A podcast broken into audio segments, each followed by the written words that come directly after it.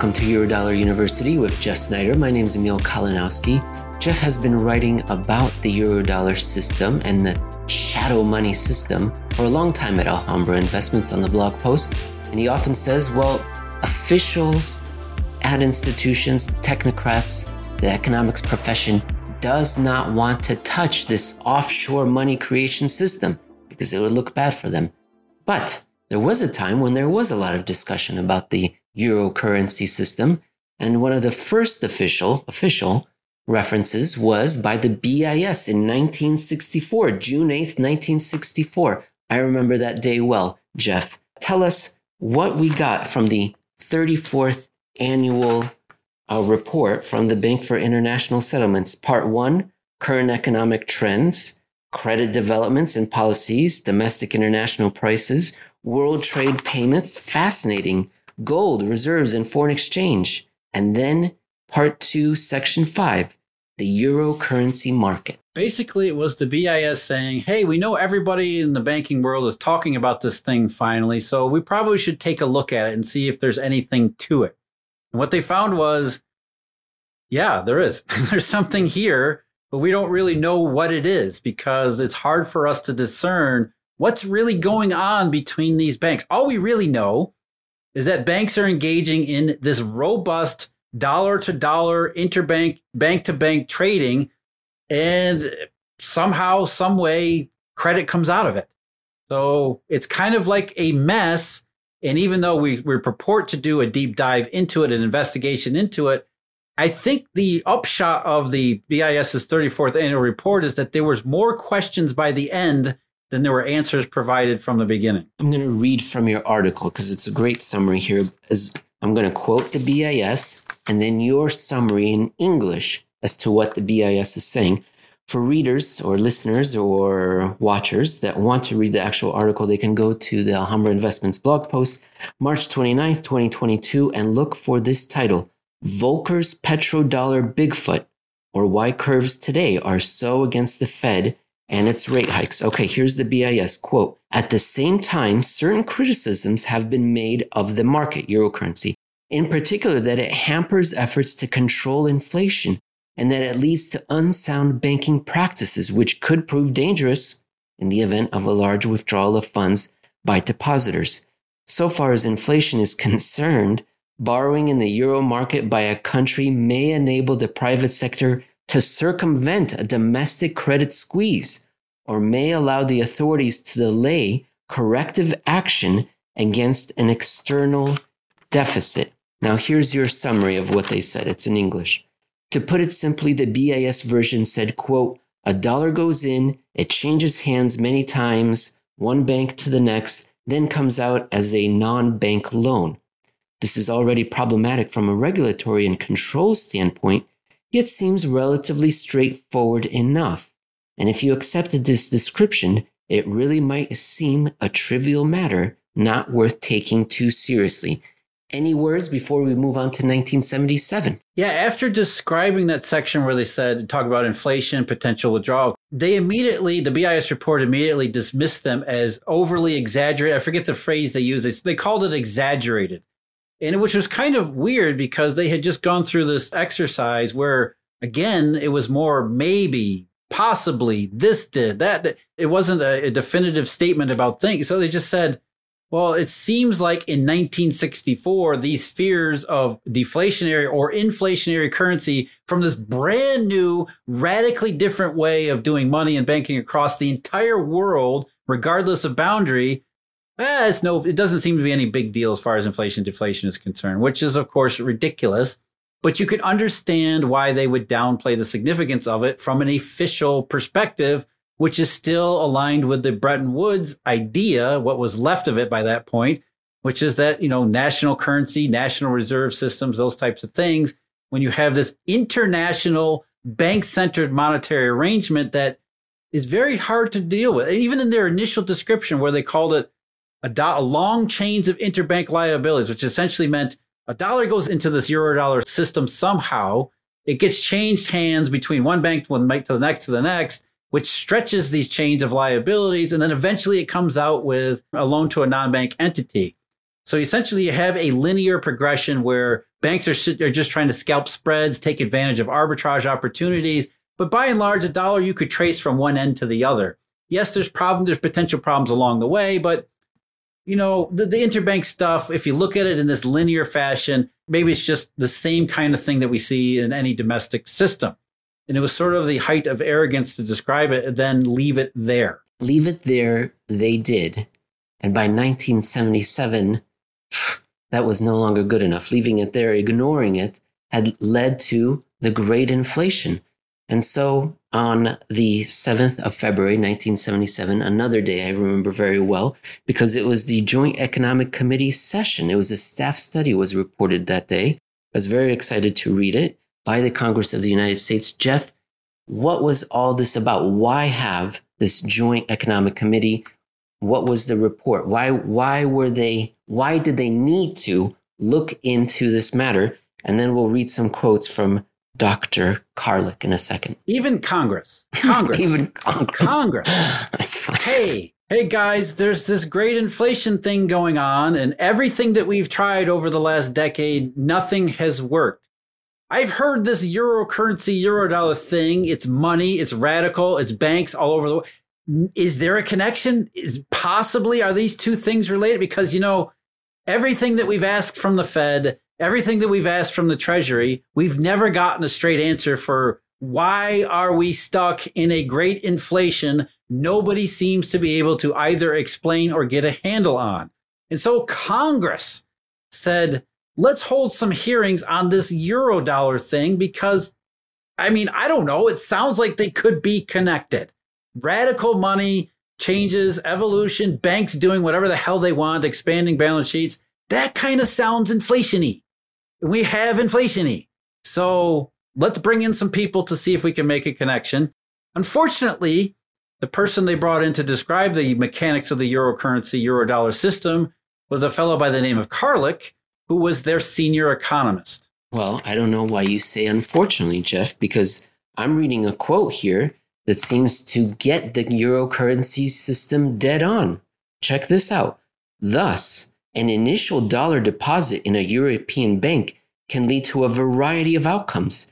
The amount of additional liquidity provided to non banks may be zero, equivalent to the deposit, or some multiple of the deposit. this anywhere from zero to infinity. It could be zero to infinity. is basically what he's saying. this uncertainty about who may be the borrower of dollars from a European commercial bank and how these funds will be employed raises the question of the size of the euro currency multiplier. Now, we're going to translate that into English. No, I think, you know, we compare that to where we were in 1964. That's what I wanted. Yeah, good. In 1964, okay, go ahead, go ahead. So, coming back around again, the updated 1977 version now says about the eurodollar system dollars somehow got in they change hands many more times than anyone can track, in more ways than any official really understands. And if all that wasn't enough, we have no real idea where or how they may come out. This guy gets it, Jeff, finally. But you know, it's progress, right? Because we started out in 1964 with the BIS saying, well, a dollar goes in, it gets changed hands a few times, and it comes out as a non bank loan. By 1977, the expert, the guy comes in and says, no, we're not really sure how the dollars get in. And then we know they change hands all over the place, but the multiplier could be anything from zero to infinity. And we don't really know how it comes out because not all, it doesn't always come out as a non bank loan. So that's a measure of progress, right? They started out in 1964 saying, yeah, we can ignore this as a simple thing, even though it's kind of complicated what banks do. You can trace one, one from beginning to end. And by 1977, they realized, no, this is a real kind of a ball of mess where banks are doing a whole bunch of stuff that we can't really track in any way. And you think, okay, they're really starting to get it. But again, the guy who's describing this is Dr. John Karlik, who wasn't just a senior economist at the time for the Joint Economic Committee. He was a senior economist at the Federal Reserve. And the Federal Reserve, you have to remember, throughout the 1970s, especially in the late 70s, their explanation for the great inflation was to blame the US Treasury. They said inflation isn't money, it's fiscal deficits. The, the reason we have inflation is because the federal government won't get its house in order. which today we know is total, complete bull. So, yes, the guy could describe or at least get the outlines of the euro currency system together. But then in the next breath, he told Congress, I don't think there's any connection here between the inflation because inflation isn't money. Inflation is you guys. Inflation is you not passing a balanced budget. Quote, therefore, even if one were to accept the thesis that excessive monetary expansion were an important cause of inflation, euro currency markets. this is a guy from the Fed. euro currency markets hardly appear to be a major source of that expansion, Mr. Dr. Karlik, the first senior economist Federal Reserve. Amazing, right? It's just absolutely amazing. Even Congress could sense that there was more to the story. And I mean, Congress is, I mean, there's a reason why people hold Congress in such low esteem because it's deserved. And it's not, that's not a recent phenomenon. You have the great inflation. You have politicians in Congress saying, hey, uncontrolled monetary expansion outside the United States, inflation, not just inside the United States, but also other places around the world. Maybe those two things are together. They go to the quote unquote monetary experts, and the monetary experts say, inflation and money, those two things aren't related. No, you got nothing to see here. Absolutely astounding. It's astounding because he explains that we cannot track what is going on here. It could be an infinite amount of money that's being created. We have no idea, but that's probably not what's causing the inflation. Don't worry. And that's the thing, you know, he uses that shadow again. This is the theme the Fed would revisit time and time again over the decades since. Because we can't track this thing, we're going to use our ignorance as an excuse to say it doesn't matter. And that, I think, is the whole story in a nutshell. Readers of your article are going to be very angry with you, Jeff, because you throw in two tempting appetizers, little morsels of a much bigger story, two separate stories. You raise them here and then just move on to the story that we just discussed, which is very interesting. But you title even your piece, it's the Volcker myth, the Volcker myth, and then the petrodollar. So you didn't go into much detail here, but Jeff, just uh, let's make more people angry at you uh, very quickly. Don't give it away. Volcker myth, what is it? Then what is the petrodollar? Why is it not important? Again, as little information as you can to make people as angry with you as possible. The Volcker myth is what I just stated. The Volcker myth is that they were starting to get it, but then they used this ignorance to say we don't need to investigate it. And then after Volcker, it seemed like that was true. It seemed like, oh, all the Fed needs to do is provoke recessions by raising rates, and then we don't need to care about this stuff ever again. And the Fed's, that's basically been the Fed's official position ever since. They used the myth of Volcker to cover up this massive monetary ignorance that even then they couldn't have, they were having trouble explaining. So the Volcker myth was sort of an impediment, basically ended monetary scholarship that at least was being conducted up until the, around the 1980s. And then the petrodollar. The great man theory of monetary history, I suppose. Always a big debate. Okay, the petrodollar, you give it short shrift, you, you dismiss it. okay. I don't understand the fixation on the petrodollar. I really don't because I mean, yes, if you are Saudi Arabia, oil is a big part of your economy, big part of your financial existence, but for the eurodollar system as a whole, oil isn't that important. It really isn't. And so what happened in 1973 when the OPEC oil embargo began, the price of oil skyrocketed. That simply meant there was a lot of dollars in the hands of oil producers, which they quite naturally left on deposit in the eurodollar system. They didn't create a petrodollar. They just accessed the eurodollar capabilities that had existed by for almost two decades by that point. The petrodollar didn't just start in 1973 the petrostates' wealth and uh, their ability to gain prices did. And so the eurodollar market simply kept those dollar balances on deposits in the euro currency system and then redistributed them as it always did, including saying, hey, euro dollars aren't really a store of value, Mr. Saudi Arabia. If you want a store of value, I've got these really safe and liquid instruments over here called US treasuries that you can buy. So there was nothing unique or special about what happened in 1973, that was just Saudi Arabia and other petro states accessing the US dollar denominated capabilities that existed all over the world long before that. The petrodollar was not something new. It was just the updated access to what exists, to what was already taking place. The fascination with the petrodollar, I think, has to do with the whole reason we do this show is because most people don't know about the eurodollar system. There's been a conspiracy of silence, Jeff. As far as the mainstream knows, there was Bretton Woods, 1944, and then 1973, the gold window closed, and then there was oil and military deals taking place, the petrodollar. So you can see we went from A to B, but our whole show is about no. B started taking place in, in the 1950s. That 29 year period, most people assume, well, we just went from gold to oil. But if we tell people, no, there was a B, there was a something in between those yeah. two, then they would much more readily understand that maybe the petrodollar is not really a thing. There was something before that, but it's the conspiracy of silence, as Paul Einzig said, that uh, that prevents that information from getting out into the wider public. That's it. In one sense, it's good though, because at least you know you can you could, as you said, you can understand where this is coming from.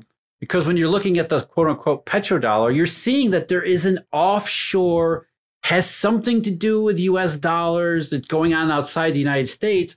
And so it makes sense if that's your narrow vision and that's all you can see. Yeah, the petrodollar is this big thing. But if you go back in time again, uh, widen your gaze, you can see long before then, the petrodollar was just oil states coming into a windfall and using and accessing the eurodollar system that had already existed for a long time before then, including its many, many store of value functions, not just US treasuries. And this was included in that 1977 testimony by Mr. Karluk or Dr. Karluk, where he said that yes, the Eurodollar system was great in providing access or uses for petroleum states windfall in connecting those countries who are affected, negatively affected by oil prices, who are uh, essentially starved of dollars. It redistributed monetary resources toward them using all sorts of innovative financial instruments, not just US treasuries or the like. So the eurodollar is the thing here, not the petrodollar. Dr. John Karluk, quote, the euro currency market provided a vital service in accepting large deposits from oil producing countries and lending the funds to hard pressed oil importing nations. Developing countries contending with an increased energy and food costs, and subsequently with a drop in earnings for their own commodity exports, have been especially aided by credits obtained in the euro dollar market. But it doesn't matter, it's not important. no, but our, our whole point and our theme here is that at one time before Volcker, there was actual monetary awareness, there was scholarship, there was investigation, there was, hey, this euro dollar is a thing and it's doing all of these other things. And we understand, you know, at least some people understood what was going on, even if they didn't get the overall implications. And then after Volcker, it just, the curtain descended, sort of like an iron curtain of monetary ignorance descended across the world. And now people are just trying to, un, trying to make sense of everything, including oil, including petroleum. And they're not seeing the wider, the bigger picture. Thank you very much, Jeff.